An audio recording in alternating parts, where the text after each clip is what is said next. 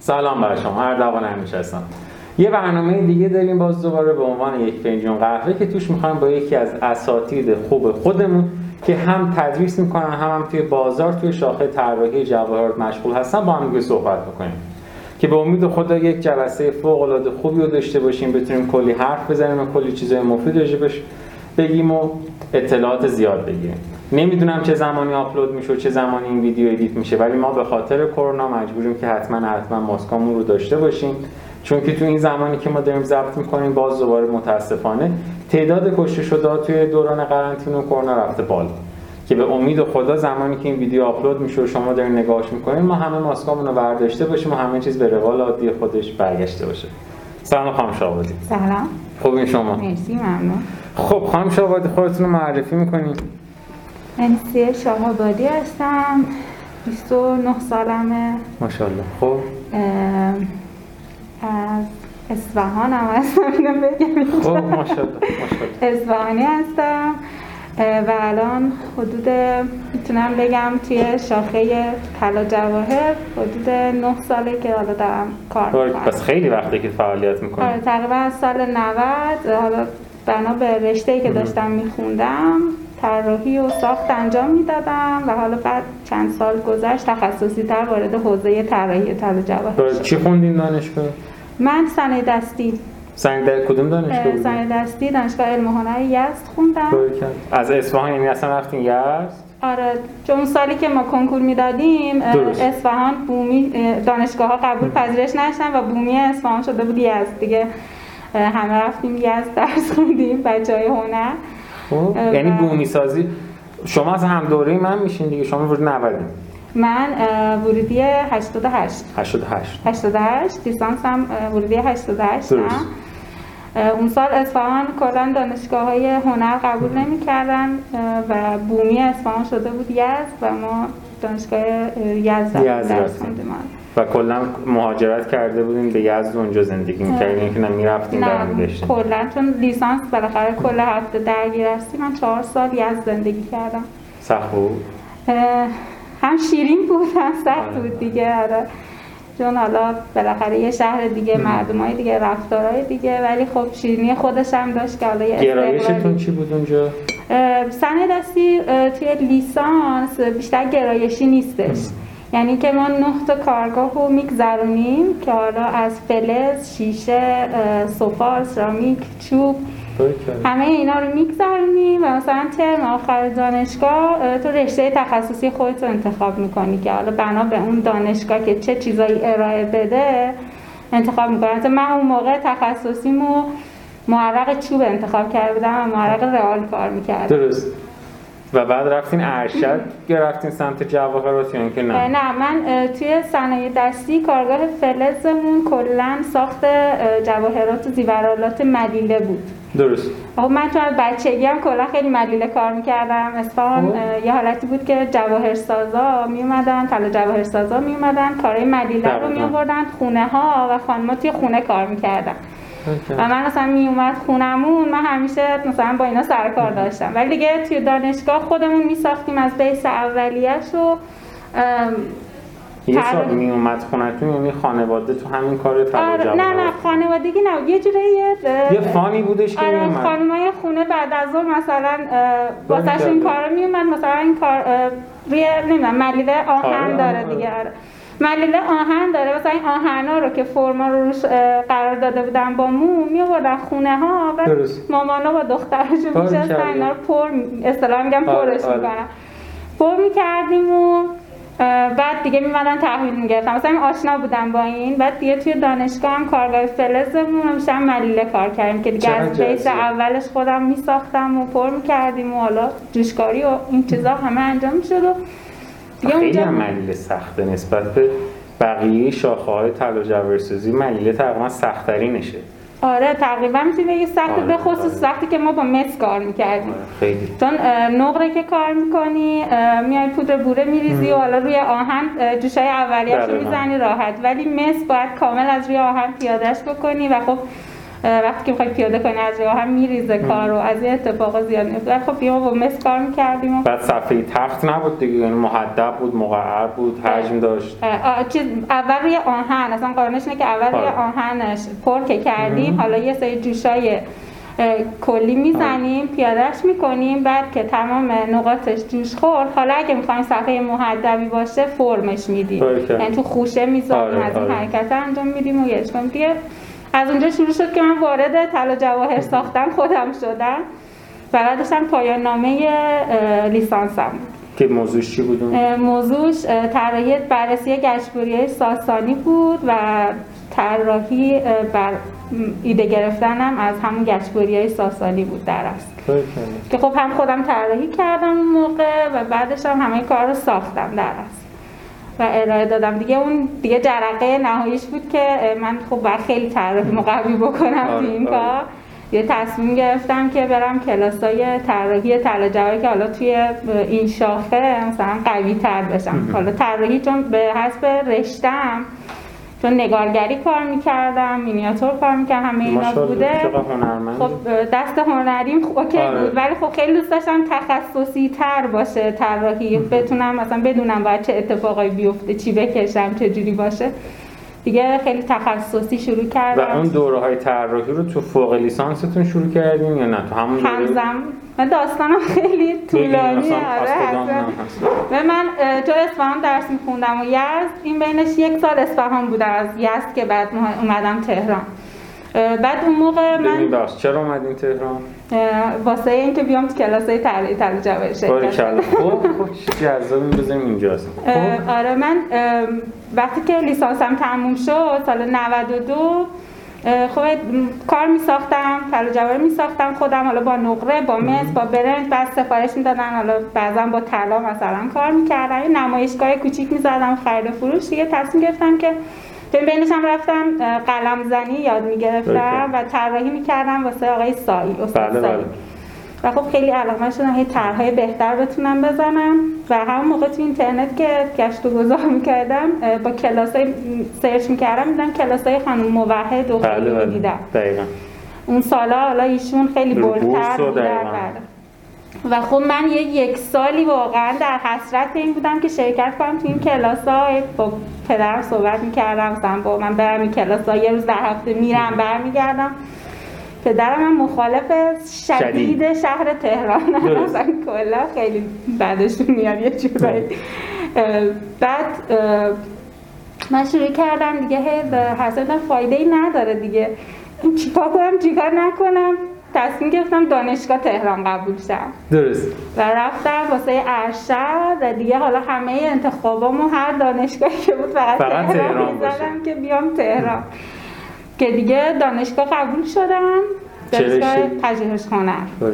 چون حالا یه جورایی توی بخواستم دوباره صنایع دستی بخونم اتفاق خاصی آره، یعنی آره. اه، ارشدش هم تو مایه هم پژوهش هنره یه پژوهش هنر خوندم که حالا اگه بعدا خواستم وارد تدریس و اینام بشم کمک بکنه تو ذهنتون بود اون موقع تدریس آره دقیقا چون حالا خودم کلا اصلا خاصیت اینو دارم خیلی دوست دارم به یکی آموزش بدم.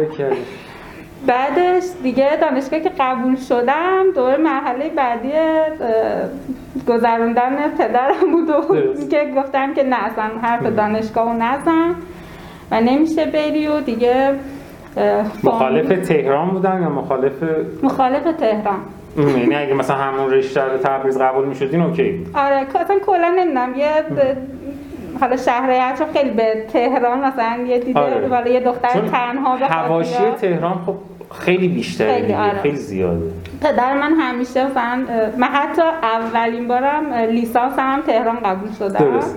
سوره تهران بله. قبول شدم ولی خب به خاطر همین مثلا یزد رو انتخاب کردم و رفتم بعد دیگه وقتی خواستم بیام یه بار اومدم اینجا همزمان دانشگاه چیزم بود اه، دانشگاه علمی کاربردی سم یعنی هر دو بله، تاشو بله. با هم هم ارشد اونو آوردم همین، هم لیسانس اونو خواستم بیام برم ولی بعد پشیمون شدم. گفتم خب به جای اینکه مثلا بخوام اونجا برم میرم یه جای تخصصی. تر حالا میگذرونم این رشته رو.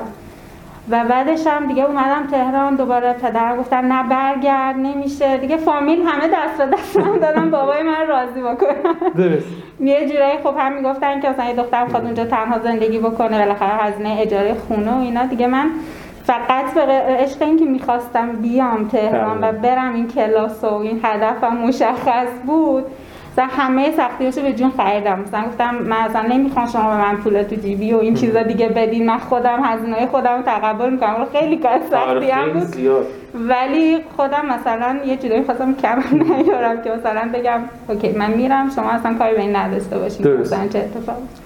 دیگه حالا خدا شکر راضی شدن و من اومدم و دیگه سریع رفتم کلاس خانم موحد که مثلا دو سال واقعا هی داشتم هر دورش رو نگاه می‌کردم چک می‌کردم که. دوباره دوره دارم رفتم شرکت کردم و دیگه واقعا یه جورایی من همیشه به شاگردام هم میگم میگم که بچه اگه هدف داشته باشین و پشت کار توی کاری داشته باشین سخته حالا به خصوص حالا توی مملکت ما که خیلی تلاشت باید خیلی خیلی. مضاعف باشه. ولی خب واقعا خدا بی نتیجه نمی‌ذاره کاراتو آره. دیگه اومدم اینجا و از همون اول خانم موعده همیشه می‌گفتن مثلا خیلی اشتیاق زیادی داشتم. می‌تونم بگم توی اون کلاس ما ده 15 نفر اومده بودن و مثلا حالا آموزش ببینن. دقیقاً. ولی الان از اون ده 15 نفر سه نفرمونیم ولی سه تا موفق داشتیم شما بودین من بودم خانم محسنی خانم بودن. محسنی بودن و یه بچه های دیگه هست که اون رفته سوئد مثلا. داره کار می‌کنه. مثلا سه نفریم که هنوز توی این سنف داریم آره کار می‌کنیم و ادامه دقیقاً. دادیم یه جورایی. بقیه اینجوری نبودن. چرا چون حالا یه از یه دوره یه خیلی رشته این رشته یه جورایی بولد شده. همه فکر می‌کنن خیلی شیک و فیک و بالاخره بریم خیلی کلاس آره، داره یه آره. جورایی. واسه همین از اون تعداد فقط واقعا اونه که هدفشون آره. مشخص بود و خیلی تلاش کردن به نتیجه من. یادم اولین باری که وارد کارگاه طلاسازی شدم تصورم این بودش که الان همه با کت شلوار کراوات نشستن و خیلی جای تمیز لوکسی دارن میرن و منم سعی کردم روز بهترین لباسامو بپوشم بعد وارد کارگاه که شدم دیدم که خیلی از کسایی که ما تو مغازه شاید با کت شلوار کراوات میدیدیمشون الان یه زیرپرنی تنشونه یا یه لباسی که اسید پاشیده روش کثیف شده و دارن کار می‌کنن. دستا همه سیاه بود لباس پاره شده بود به خاطر اسید. بعد باور کنید شاید تا یه سی ثانیه اول احساس احساس می‌کنم که اصلا اشتباه دقیقاً. مثلا فضای شاید اشتباه مثلا اتاقه رو دارم اشتباه میرم اینجا, که نمی‌تونه باشه. بعد که وارد شدم دیدم خب نه دقیقا حرفی که شما میزنینه. اون تصور ماها یه چیز خیلی لوکس ازش بود. دقیقاً. finishing هم خیلی لوکسه ها ولی تا اون محصول لوکس درست بشه ماها دستمون باید سیاه بشه خودمون رو بسوزونیم. بعد مثلا من یادم یه تایمی من نقره رو می‌خواستم رو ریژه بریزم. خب من یه ذره شیطونم بودیم. مثلا تل همزمان تلفن هم حرف می‌زدم. و تمام نقره برگشته بود یه بار رو لباس من. خیلی خطرناک بود. در این حال خیلی شاید کثیف بود یه جاش ولی اون تصوری که آدم داشتن از اون کاری که ما می‌کنیم و می‌کردیم خیلی فاصله داشت با کاری که واقعا داریم انجام میدیم. دقیقا. مثلا توی بحث طراحی هم بچه ها یه جورایی فکر می‌کنن که دیگه وقتی طراحی رو ان- یاد گرفتن الان باید برن وارد یه شرکتی بشن که. میزشون یه گوشه آماده است و یه گل خیلی قشنگ آره، هم آره. کنار دستشونه و کافیشون رو میارن آره. و فقط ایشون طراحی بر می‌کنن ولی و واقعا هیچ هم اینجوری- نباید حرفی بهشون آره. بزنیم یعنی طراحی که می‌کنیم دیگه سازنده و اینا می‌سازن دیگه اصلا آره. مشکلی ما ما طراحی می‌کنیم سازنده می‌سازه مخراجکار سنگشو می‌ذاره مثلا کسی نمیاد به ما بگه این چرا طراح تو مثلا چیزی نیست دقیقا اصلا اصلا یه هم من هم موقعی که پیش خانم موحدم می‌رفتم از خوبی های ایشون که مثلا من همیشه همه جا میگم اینه که ما رو آشنا می‌کردن که وارد محیط کار دقیقاً. شدین فکر نکنین که شما نشستین قهوه میارن واسهتون و دیگه دارین فقط طراحی می‌کنین. نه. آدم وارد یه محیط کار میشه. وظیفش اینه که اگه من این میزی رو دارم مثلا این میز همیشه مرتب و تمیز باشه. حتی اگه سطل زباله کنار من هست یعنی که فقط بگیم تو ایران هم اینجوری نیست. این بودم من دو که کار می‌کردم موظفم که وقتی دارم بعد از ظهر میرم مثلا سطح زباله رو خالی کنم. یعنی این کارا عیب نیست. فکر نکنید شما الان یه آره. طراحی. مثلا فقط دیگه حوزتون همینه. واسهتون باید دورتون مثلا آماده همه چیز باشه و بیان. رسیدگی کنن بهتون. همه این چیزها رو به ما می‌گفتن. و طراح یکی از سختترین قسمت کاریش حالا شاید از نظر من اینه که ما با دو تا زبان مختلف باید بلد شیم حرف بزنیم زبان سازنده و اون کارگر تلاساز و مخراجکاره که بله. شاید زبان قشنگ بازار باشه و زبان کارفرما که می‌تونه مشتری باشه می‌تونه رئیس شرکت باشه که اون ممکنه خیلی لوکس بر ما تعریف بکنه و رویاشو برای ما بگه. خیلی همه چیز شسته و رفته و تمیزه. و این طرف ما باید بتونیم اینو تبدیلش بکنیم به یه product ی به یه محصولی و بدیم دست اون سازنده که بسازه با دو تا ادبیات کاملا مختلف. دقیقاً. و تو این مثلا پروسه هم نه ناراحت بشیم نه به دل بگیریم چیزی و بدونیم بخشی از خود مسیر کارمونه که داره اتفاق میفته. دقیقا من توی آموزش هم همیشه به بچه ها میگم میگم بچه ها این مثلا اسم انگلیسیش اینه. بعد توی بازار همچین چیزی میشنوین. فکر نکنین که این الان یه چیز جدیدیه. آره، آره. این مطمئنا همون گزینه مثل شما مثل گردل. گردل مثلا ترجمه صحیحش میشه کمربندی. بعد فارسی بر خب یه چیز آبه 45 درصد نریمادگی رو بگیره. گردل قشنگ نریمادگیش مشخصه. ما به اون هم میگیم تو بازار فارسی بر. آره و اشتباهست و میگیم. دقیقاً. ولی باید بلد باشی اینه اگه کسی شاید تو دل بازار حالا نه توهین به کسی نه ادبیات است بری به یکی بگین گردلش مثلا چرا اینجوری می گردل چیه؟ ما باید بتونیم باید مثل مثلا که من برم مثلا مکدونالد تو دبی اصرار ب... اصرار کنم که به من ساندویچ بده نمی‌فهمه. یا مثلا بگم دو نونه بده. دو نونه خب نمی‌فهمه. بعد با ادبیاتمون بهش بگیم. و یه سوالی اینجا بچه ها نوشته بودن. اصلا خودم هول شدم بپرسم. چیا بلدین شما تو نوشته تا همینجاش رسیدیم به ملیله طراحی دستی. ساخت.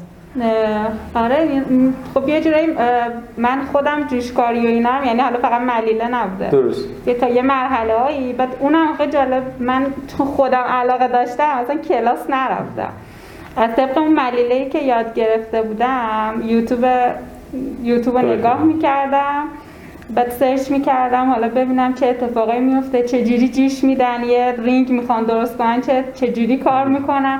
و از طریق اون خودم هم دوباره تا شروع می‌کردم انقدر میساختم حالا با مس میساختم آره، که آره. ضرری نبینم دقیقا و مثلا اونا هم یاد گرفتم مثلا تا یه جایی حالا خیلی جواهر سازی حرفه‌ای نه ولی لول یکش آره خوب در حد. رفع نیازمند که بدونیم آره. که کارگری چی میگه جوشه باید بخوره نخوره رو. می‌دونستیم آره دقیقاً دیگه بعد رشتم هم چون صنایع دستی بود دیگه همه شاخه‌های هنر رو تقریبا بلدم دیگه. و چ- یه چیزی همینجا چرا اصلا شما اینا رو یاد گرفتین؟ برای اینکه تبدیل بشه برای علاقتون بود یا اینکه نه وقتی وارد طراحی دستی شدین نیازه رو احساس کردین برای اینکه کار ساخته بشه باید بلد باشین مثلا جوشکاری رو. من دقیقا یه جورایی برعکس بود. اول ساخته رو یاد گرفتم. بعد این بعد دیدم که خب می‌خوام اینو بسازم. مثلا طرحم خیلی ابتداییه.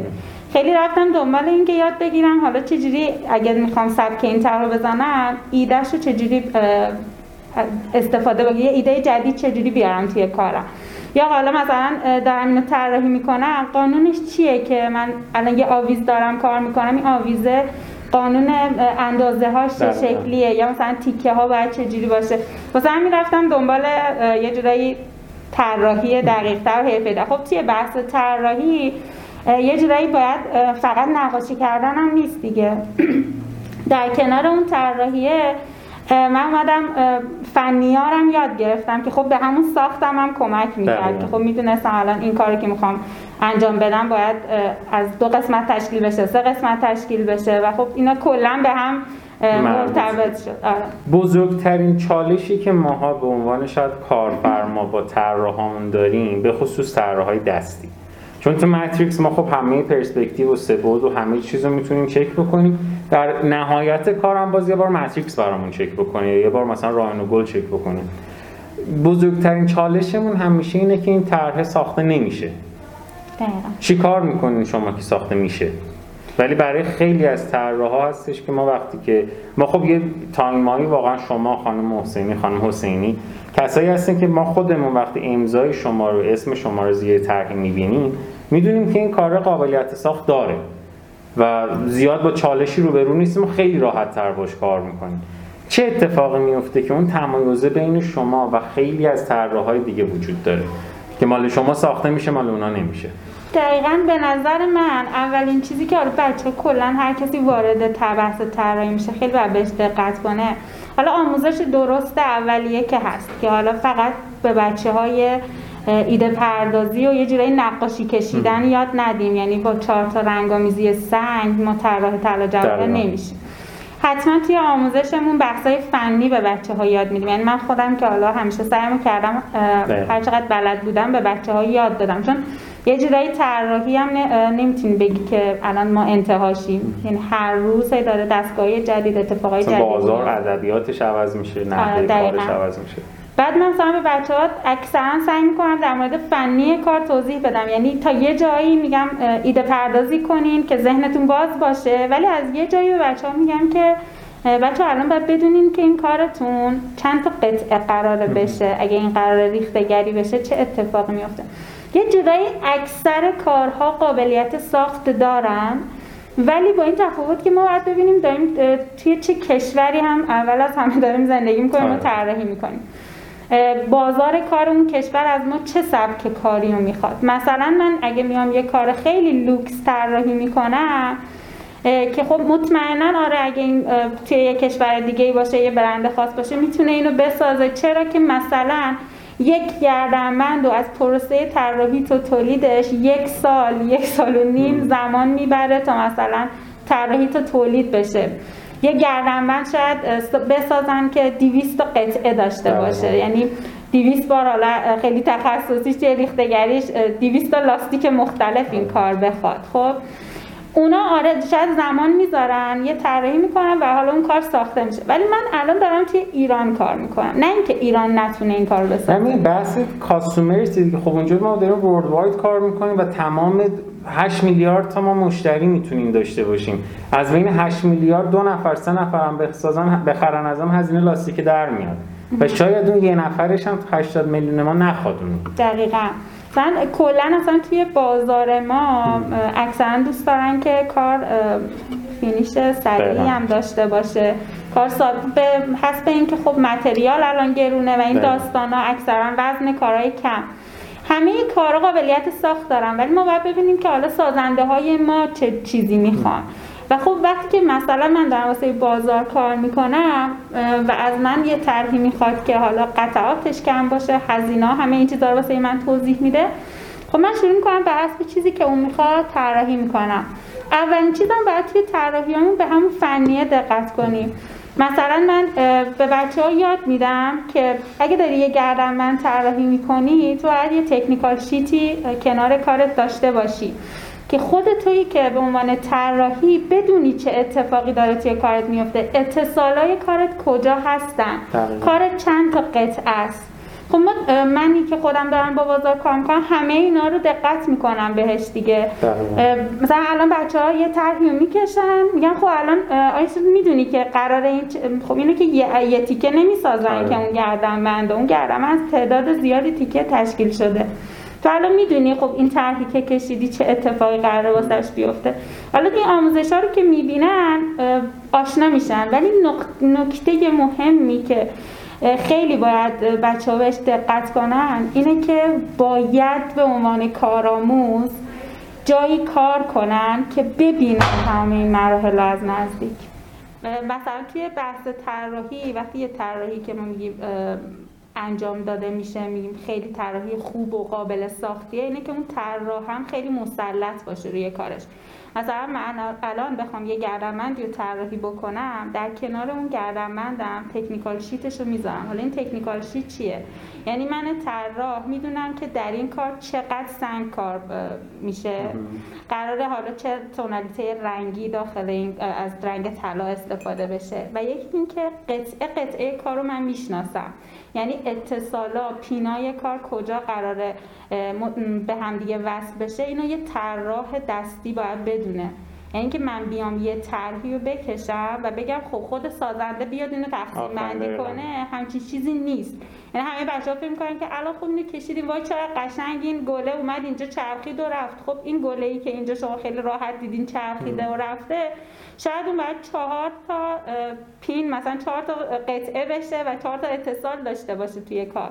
خب این میشه که وقتی من به این توجه می‌کنم اون طرح قابلیت ساخت داره و اون کسی که سفارش داده چون واسهش هیچ سوال پیش نیومده مثلا طرحی که بهشون میدی زنگ نمی‌زنه. منظورت اینجا چی بوده؟ اینجا به این فکر کردی؟ وقتی که این مشکلات رو نداشته باشه خب باعث میشه که این تو مطرح تر بشی و خب بگن که خانم ایکس خیلی طراحیاش قابل ساخته. خیلی خوبه به این چون تو طراحی دستی به خصوص ما یه شیت می‌بینیم دیگه فقط. آره یعنی دقیقا مثل مثلا ماتریکس و تیرز نیستش که طرف خودش به چرخونه زوم بکنه بیاد بیرون حتی اصلا بتونه جاهایی رو یه لایه های خاموش کنه به فرض. دقیقا. کجاها کار کردیم واسه چه برندی کار کردیم اه، من اول بعد از اینکه دورم تموم شد اولین جایی که کار کردم گالری تهرانی بودم گالری جواهرات تهرانی کار کردم. و خب به عنوان طراح رفتم اونجا ولی در اصل وارد بحث فروشندگی شدم و. مدیر داخلی گالری شدم بعدش یعنی اصلا می‌خواستین اینجوری بشه یا اینکه من؟ نمی‌خواستم اینجوری بشه ولی کلا آره، فضای گالری جوری شد که مثلا خب من هنوز تجربه این که با کسی کار دقیقاً. بکنم طراحیامو ببینم بسازن اینا نداشتم دیگه حالا در کنارش که داشتم طراحی هم انجام می‌دادم خیلی از کارهای گالری داری رو یاد گرفتم واقعا حالا مثلا به موضوع می‌دادن من چون اونها مثلا یه طراح اصلی داشتن و خب من در کنار اون یه سری طراحی رو می‌ذارم که یه جورایی باشون همکاری. بتونم بکنم دقیقاً. ولی خب توی این تایم من داشتم فروشندگی می‌کردم و بعد از فروشندگی هم منو گذاشتم مدیر داخلی گالری و خب با خیلی از روندایی که توی یه گالری از حالا طراحی تا ساخت یه کار چون مثلا گالری هم اینجوری بود که یه سری حالتی داشت تبلیغاتش اینجوری بود که از طراحی تا. تولید تمام اینا رو من در جریانش بودم. حالا با مخراج کارا سر کله زدم با سازنده ها و خب خیلی چیزا یاد گرفتم و از همه مهمتر خود فر... با خود خریدار دقیقا. و خب مثلا من به عنوان فروشنده اونجا بودم خیلی متفاوت تر بودم با یه فروشنده ای که مثلا یه آقایی بود که حالا عمران خونده بود. تصمیم گرفته بیاد حالا فروشندگی طلا بکنه. خب من خیلی متفاوت بودم چرا که من یک سری اطلاعاتی داشتم بله. حالا تو زمینه ساخت زمینه سنگا و خب مشتری مداری یعنی اینکه مشتری خیلی خوشش میاد وقتی که اومده یه چیزی رو بخره واسهش توضیحات بدی یه جوری البته نه زیاد که خسته آره، بشه آره. اه، ولی دوست داره خوشش میاد وقتی که من انقدر مسلطم حالا به این اتفاقایی که توی اون قطعه جواهر افتاده و خب خیلی کمک می‌کرد به فروش دقیقاً. همون طراحی هایی که من یاد گرفته بودم. و بعد از اینکه از پیش آقای تهرانی اومدین بیرون؟ وارد دیگه بازار شدم. بازار اول- بزرگ. آره وارد بازار بزرگ شدم. حالا یه شرکتی بود به اسم اکو. وارد شدم. شرکت کلا طراحی. بود. و خب وقتی که من چون حالا توی گالری کار می‌کردم یه مدت خیلی طولانی به خاطر مشغله خیلی زیاد اونجا نتونستم طراحی بکنم و یکم دور شده بودم. اول که رفتم تست دادم واسه این شرکت مثلا خودم گفتم قبول نمیشم اینا.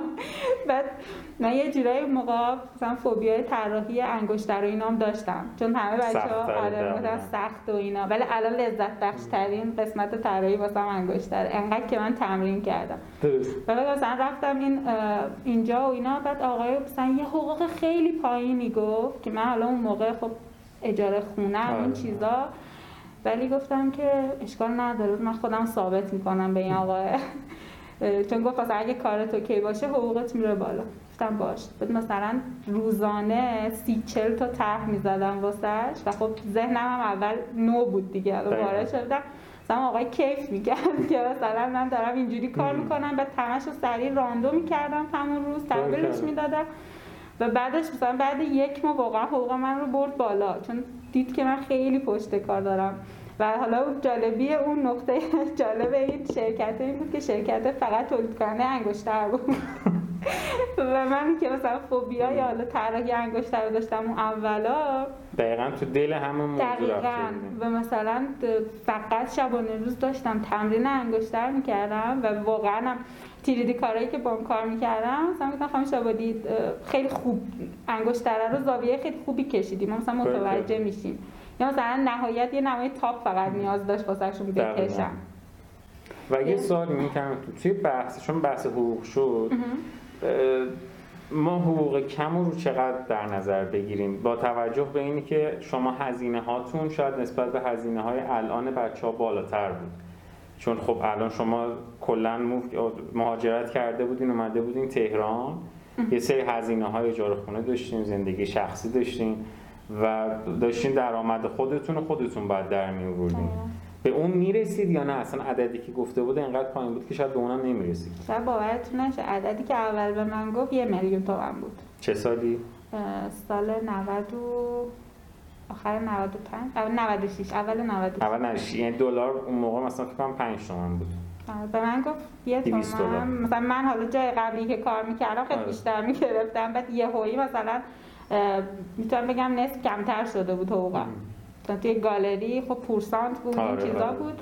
بعد یه حقوقم کم شده بود. ولی خب من چون شدیدا می‌خواستم توی همین بحث طراحی باشم. مثلا خودم بالاخره به حالا توی بازار بازار. آره. شرکت طراحی هم خوبیش اینه که مثلا خب من دارم طراحی می‌کنم اسمم پایین کار خورده میشه و اونا طرها رو میفروشن به سازنده ها خب؟ دقیقاً. بعد وقتی که این اسم منو می‌بینه پای کار دفعه بعدی شاید اصلا نره به اون شرکت طراحی با. خود شما آره. یا اصلا شاید شما از اون مجموعه جدا شده باشین و بازم بخوام با خود شما شخصا کار دقیقا بکنن. مثلا الان هنوز هستن کسایی آره. که مثلا قبلا مشتری اونجا بودن و الان هنوز داریم با هم کار می‌کنیم.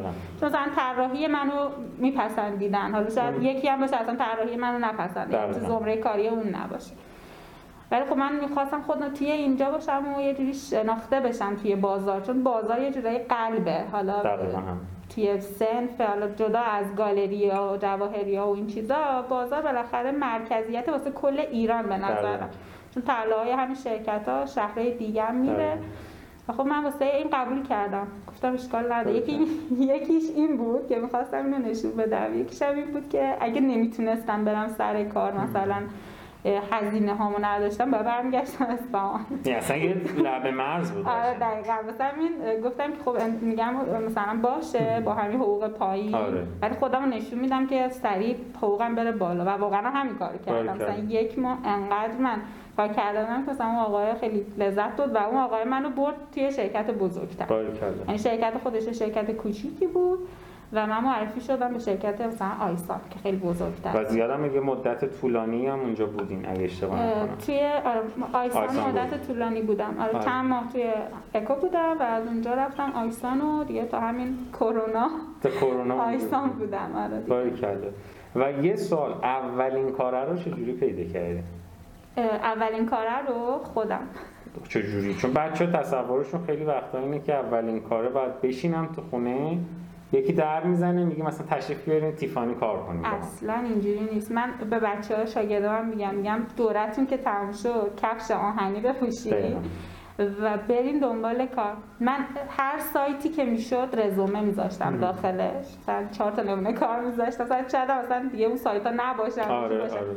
من هر چی در دستم من پر می‌کردم بعد اولین کاری هم که رفتم پیش آقایون تهرانی خب استونسر استون گالری معروف بود. بله. به خصوص توی اینستاگرام خیلی, خیلی. بولد بود. به خصوص اون سال. آره دقیقا. اون سال سال اوج گالری تهرانی بود دقیقا. اصلا. و من مثلا همش میشم بابا یعنی میشم توی مجموعه کار کنم و اینا. و خودم شروع کردم دایرکت دادم به آقای تهرانی. گفتم آقای تهرانی مثلا من اینجوری اینجوری می‌تونم بیام. به آقای تهرانی گفت بیا اینجا ما هم مصاحبه کنیم. نه اولین کارم من اینجوری پیدا کردم و بعد رفتم و مصاحبه کردیم و اوکی بود همه چیز ولی تو پرانتز برای اینکه به اونجا برسیم بریم جلوی آقای تهرانی بشین حرف بزنیم یه پورتفولیو داشتیم. آره یعنی ماها تمرین کرده بودیم ماها رسیده بودیم به یه سری پورتفولیو که حالا اونجا تونستیم این کفش آهنی رو بپوشیم و صحبت کنیم. من مثلا همون زمانی که داشتم یاد می‌گرفتم طراحی و اگه به هم استادم می‌گفت که ده تا اتود بزن من سی تا اتود می‌زدم. یعنی همیشه چند برابر چیزی که ازم می‌خواستن من طراحی می‌کردم و همیشه دقیقاً. به یه جوری من نشون دادم گفتم نگاه کنین پس می‌شده توی یه هفته انقدر طرح بزنی. اینم همش برمیگرده به همونی که من خیلی اگه هدفمند آره. هدفمند اومده بودم و می‌دونستم اگه بخوام مثلا بیخیالی رد کنم این آره. چیزا رو خب بر- برمیگردم دیگه اصلا به اون هدفم نمی‌رسم واسه همین مثلا همیشه تلاشم چند برابر چیزی که ازم می‌خواستن بود و چرا وارد حوزه آموزش شدیم یه جورایی دیدم که حالا مثلا اولش نمی‌خواستم. میگم که کلا من دوست دارم آموزش بله. دادن و ولی اولش هم نمی‌خواستم. دیدم که خب خیلی ازم می‌پرسن که آیا شما آموزش میدیم مثلا ما کار شما رو خیلی دوست داریم دوست داریم تو سبک و سیاق شما یاد بگیریم. حالا به- چون طراحا زیاد الان هم یه جورایی شده که حالا یکم زیاد شده. قبلا کمتر بود. حالا ما اومدیم و کم کم یهویی خیلی زیاد شد. چون درخواستا رو دیدم و از اونجا هم که خیلی علاقه داشتم به اینکه صحبت کنم هر چیزی بلدم به بقیه یاد بدم. اینجوری شد که کم کم اومدم آروم آروم مثلا اومدیم به این سمت. آره اومدم سمت آموزش یه جورایی هم خب الان الان در حال حاضر که دیگه خیلی کلاس زیاد شده به خاطر کرونا یه جورایی بیشتر نشستیم حداقل آموزش میدیم چون متقاضی آره، هم بیشتر آره. شده کمک ولی خب یه. دوره است دیگه واقعا یعنی مثلا خود ما همیشه یه وقتایی تو اون بحث آرندی مجموعی نگرانی رو داریم که میگیم یه سالی یادتون باشه گرافیک خیلی مد شد. همه تهران شده بود آموزشگاه گرافیک بعد شد طراحی لباس بعد نه, نه بعد گرافیک شد عکاسی بعد شد طراحی لباس بعد شد طراحی جواهر و حالا شاید مسیر تغییر بکنه. الان داره میره سمت بورس کم کم. الان ببینین آروم آروم آموزش تغییر می‌کنه. که خیلی طراحی خیلی آره خیلی. زیاد شد. خیلی زیاد شد. مثلا من خودم بدم که اون روزای اول به یکی می‌گفتیم که چی کار مگه می‌کنی؟ هست. آره مثلا خیلی تصوره خیلی حتی از اون تصور خود ما از یه دونه مثلا کارگاه طلا سازی هم عجیب تر بود اون موقع. یه مدتی که دارین تبلیغات می‌کنین رو برندینگتون کار می‌کنین و چرا بی ادعا دارین کار می‌کنین؟ راستش کلا توی اخلاقیاتمه که یه جورایی سرم به کار خودم باشه و حالا تو اون حرفه‌ای که دارم کار می‌کنم کمکی از دستم بر بیاد در توانم باشه به کسی انجام بدم کاریم به حواشی یه جورایی آره نداشته خیلی باشم بی‌حاشیه این یعنی آره. اصلا خیلی بی‌حاشیه بدون و فوق العاده فوق العاده فوق العاده خوشرو یعنی هر بار از مجموعه تماس گرفتن با شما اولین فیدبکی که بعدش به من دادن این بودش که چقدر خوش اخلاقم هر کسی که زنگ می‌زد واقعا ماشاءالله. و خیلی بی‌حاشیه این و خیلی خوبه ها. و حتی تو بحث تبلیغاتتون هم من می‌دیدم خیلی باز همون رویه کاملا حرفه خودتون رو نشون میدین ولی. اه، بیشتر من خودم علاقه دارم همه اینجوری باشن. یعنی که هممون باید یه جوری پشت هم باشیم و توی این سنف و واسه خودمون. هر کسی رویه خودشو داره. یعنی رقابت هم اگه هست رقابت سالمی باشه. نخواهیم که حالا یه جورایی به همدیگه همدیگه رو اذیت بکنیم. حالا توی سنف طراحی مثلا. طراحا همدیگه رو اذیت بکنن. هر کسی بالاخره شا- اه، راه خودش رو داره یعنی آره، هیچ کسی آره. صد راه دیگری نمیشه اگه که درست کار بکنه به نظرم تلخ ترین خاطره ای که یا تلخ ترین اتفاقی که توی این مسیر توی این روزا براتون افتاد چی بود؟ تلخ ترین تلخ ترین اون چیزیه که نه حالا یه اتفاق خیلی بده ممکنه که به فرض یه time ی وایسین عقب رو نگاه بکنیم و بگیم مثلا من توی این مسیره که اومدم یه جایی انقدر تنها شده بودم که هیچ کدوم مثلا دوستام نبودن چون خب شما این مسیر سخت رو واقعا داشتین. این بوده یا مثلا ممکنه یه همکاری حرفی می‌زده؟ دقیقاً. می‌خوایم بریم سال بعدی. نه میگم حالا من چون خودم به کسی کاری نداشتم و اینا چیز همیشه مثلا مشکلا رو خودم به جون خریدم. گفتم چون می‌خوام برسم به این هدفه ولی تنها چیزی که آدم اذیت می‌کنه یه جورایی دل آدم رو میشکنه این. چیزا همین از همکار و اون حس نمی‌دونم رقابت حسادت این آره، چیزایی آره. که می‌تونه داشته باشه. و اینکه من خودم هیچ وقت تلاش می‌کنم. یعنی تمام تلاشم هم اینه که اگه هم که مثلا حسادت بکنم به کسی این حسادته باعث بشه که خودم شروع کنم تنبلی نکنم بیشتر کار بکنم. آره دقیقا. من حرکتی انجام بدم. توی این مدت فقط واقعا یه خاطری که هیچ وقت دوست ندارم برگردم یک مثلا سرپرست خیلی بدی که توی شرکتی بوده. چی کار می‌کرد؟ مثلا حسادت. از وقتی که مثلا بفهمه که تو داری آموزش میدی یا حالا تو داری بزرگ میشی توی این شاخه و حالا اون نمی‌تونه در اون حد آره آره. پیشرفت کنه و ادعاهای زیادی هم داره. شروع کنه تو رو تخریب و کرد استراتژی شما برای وایستادن جلوش چی بود؟ صحبت نکردم. همون خیلی بیهاشیه سعی کردین ردش. اصلا انگار این شخص من نمی‌بینم. و خب اون بیشتر اونو اذیت. اذیت می‌کرد که من اصلا انگار تو رو نمی‌بینم و اصلا مهم نیستی. واسم. و خب واقعا توی چند سال همین بوده. و توصیهتون به کسایی که تازه می‌خوان بیان تو صنعت. بچه‌ها که یا پیش شما یا پیش بقیه اساتید آموزش می‌بینن؟ چه چیزی به نظرتون خیلی مهمه که بدونن و بدونن که این اتفاقا میفته تو مسیر؟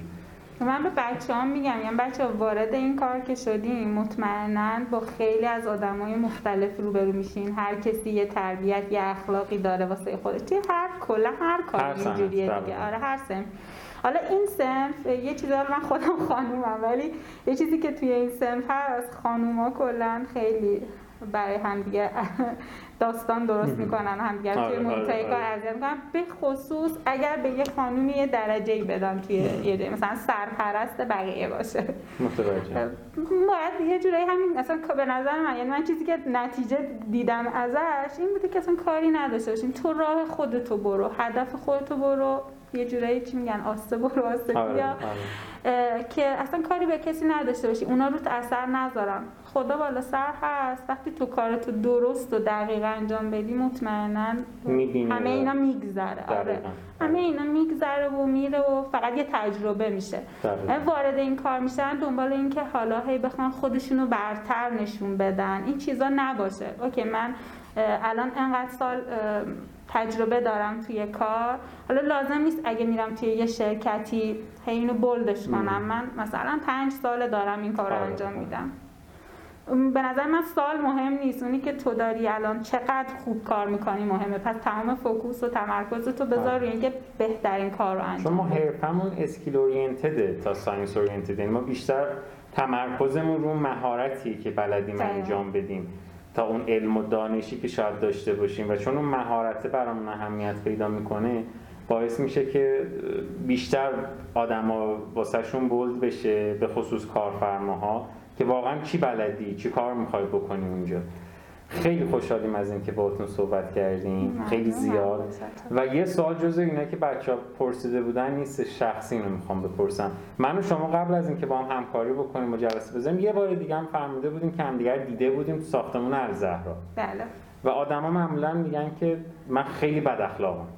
بد اخلاق بودم اولین باری که همدیگر دیدیم. نه اتفاقا اولین برخورد توی ورودی آسانسور آسانسور، بود. آره. و من هول شدم سلام کردم. تو. شما رو میشناختم. ولی شما من نمیشناختی. سلام کردم. شما با لبخندی هم تو باید جواب دادین و گذشت بد اخلاق نیستم. نه. خدا رو. خیلی خوشحالیم از اینکه توی مجموعه در کنار شما این داریم با هم دیگه. کار می‌کنیم. و هم و آخرین سال نظرتون می‌دونم هنوز تایم خیلی کمی با هم کار کردیم ولی راجع به آکادمی. واقعا بین آموزشگاهی که کار کردم یا حالا هستم وجود. دارن دارم می‌بینم. اینه که همه چیز یه جوری قانونمند. پشتیبانی یعنی اینکه حواسشون به همه چیزی هست یه جورایی. حالا اگه داره توی یه گروهی اتفاقی میفته تماس تلفنی می‌گیرن برنامه ریزی دارن. یعنی یه جورایی این داستانی که الان همه باید این اتفاق واسهشون بیفته. که برنامه ریزی داشته باشه کاراشون مشخص باشه. شما هم یه جورایی هدفتون مشخصه که به بچه ها کمک می‌کنین که حالا با خیلی از چیزا آشنا بشن. بله. حالا من چون برنامه‌هاتون می‌بینم که مثلا در مورد مهاجرت صحبت می‌کنید خب خیلی چیزی که الان توی سر همه بچه ها هست یه جورایی. و دارین کمکشون می‌کنین خیلی مهمه. حالا تا جدا از یه سری آموزشگاهی که فقط یه دوره رو می‌خوان برگزار کنن و اون هزینه رو فقط دریافت بکنن. لطف داریم شما. و خیلی خوشحالیم که در کنارتون هستیم داریم با هم دیگه کار می‌کنیم. و باعث افتخار ما و تمام بچه هامونه که می‌تونیم در کنارتون باشیم. ممنون مرسی لطفا. وقتتون بخیر. خسته نباشید. بله. خسته نباشید. خدا نگهدار.